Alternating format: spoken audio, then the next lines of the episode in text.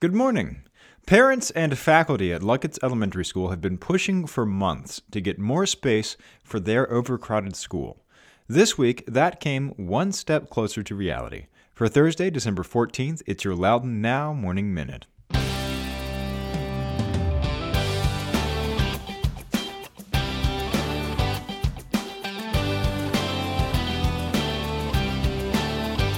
You and thousands of other people listen to the Morning Minute every day. It's trusted, it's personal, and you take it with you wherever you go. So if you've got a business, why not advertise on the Morning Minute and reach the thousands of people listening right alongside you wherever they are? Get in touch at loudounnow.com slash advertise or email us at sales at loudounnow.com. That's loudounnow.com slash advertise or sales at loudounnow.com.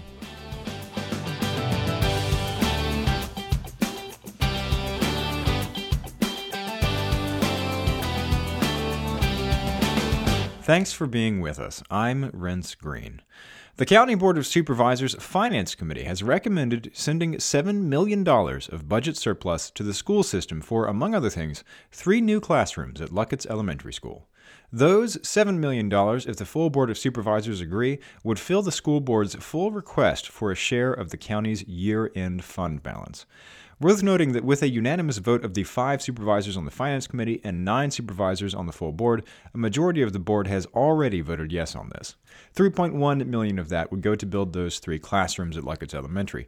The other 3.9 million would go to expand the Luckett's wastewater treatment plant to accommodate future growth at the elementary school, along with the needs of the Luckett's Community Center and the Luckett's Fire and Rescue Station, and to bring the plant up to state requirements. Among the other expenses coming out of the county's $84 million surplus, $15 million for a Metro Stabilization Fund. The county will soon start paying into Metro's capital budget and estimates it will be paying $28 million a year. But the Washington Metropolitan Area Transit Authority, which is the formal name for the organization that runs Metro, hasn't yet formally established that rate. County budget staff recommended the stabilization fund in case that number changes. The committee also recommended spending $465,000 for a contract to help set up billing and collecting taxes for the towns in the county treasurer's office. The county has launched a project to take over billing and collecting for the towns, which it should be said is contingent on the General Assembly giving them the authority to do so. The idea is that if the county is collecting and billing taxes for the towns and then sending that money to the towns, residents get uh, one bill instead of two, and uh, it also takes away that cost for the towns.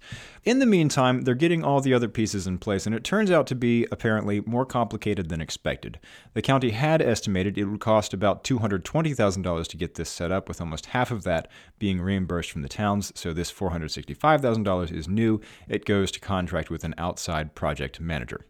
The county could also be setting aside $12.3 million for next year's budget, the equivalent of about 3 cents on the tax rate, although, of course, that doesn't take into account growth in the budget. They'd also already decided to spend nearly a million dollars of this on a safety audit of Evergreen Mills Road. $68.5 million of this surplus came from the county budget, and the other 15.5 million was surplus from the schools. Go to loudounnow.com slash morning minute to check out the whole story.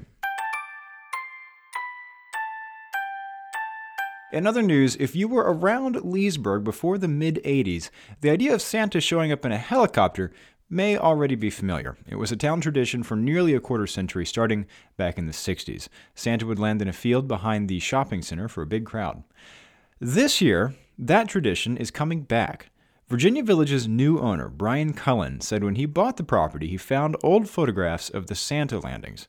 So he had an idea. He checked with the authorities and so on to get the all clear, and then he and Rusty Foster of Bowtie Strategies got together to plan the event. It starts early on this Saturday morning with the regular Leesburg Farmers Market from 9 to noon.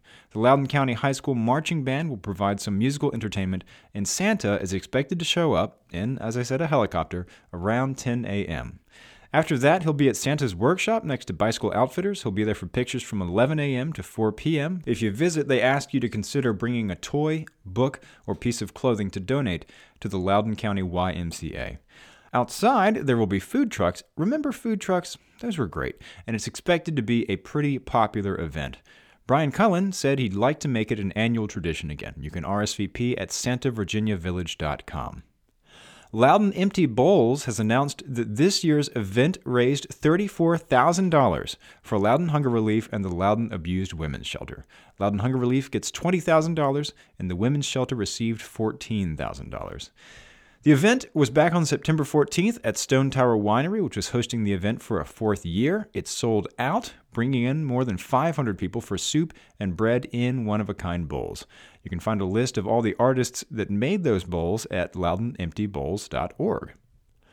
Last week, 23 Sheriff's Office employees graduated from crisis intervention training. With that graduation, according to the Sheriff's Office, every county deputy with at least two years of service has completed the program. It helps officers interact with people who may have a mental disability or generally to de escalate situations and get people into the treatment they need instead of in and out of jail. According to Sergeant Linda Cerniglia, who runs the program, now they'll shift to CIT training specifically for dealing with youth. Get the full story on all these stories over at loudounnow.com. While you're there, we've also got a story on the new attendance boundaries for students in the southern end of the county. And the Loudoun County Chamber of Commerce has announced the 20 finalists for the 2018 Loudoun Community Leadership Awards. It's all at loudounnow.com. On today's Get Out Loudoun calendar, Ted Garber is playing Monk's Barbecue tonight in Purcellville from 7 to 9 p.m. He'll be playing his mix of blues, Americana, and rock music. He's been the artist in residence at the Strathmore Performing Arts Center in D.C., and I can personally attest for the barbecue at Monk's Barbecue. Get the details on this event and check out the rest of the event's calendar at getoutloudoun.com. And if you like the Morning Minute, while you're sitting in standstill traffic during rush hour on Route 50, tap out a message in Morse code on your brake lights to tell all your friends and subscribe wherever you get your podcasts, and it'll be waiting for you there every morning. Okay, have a great day.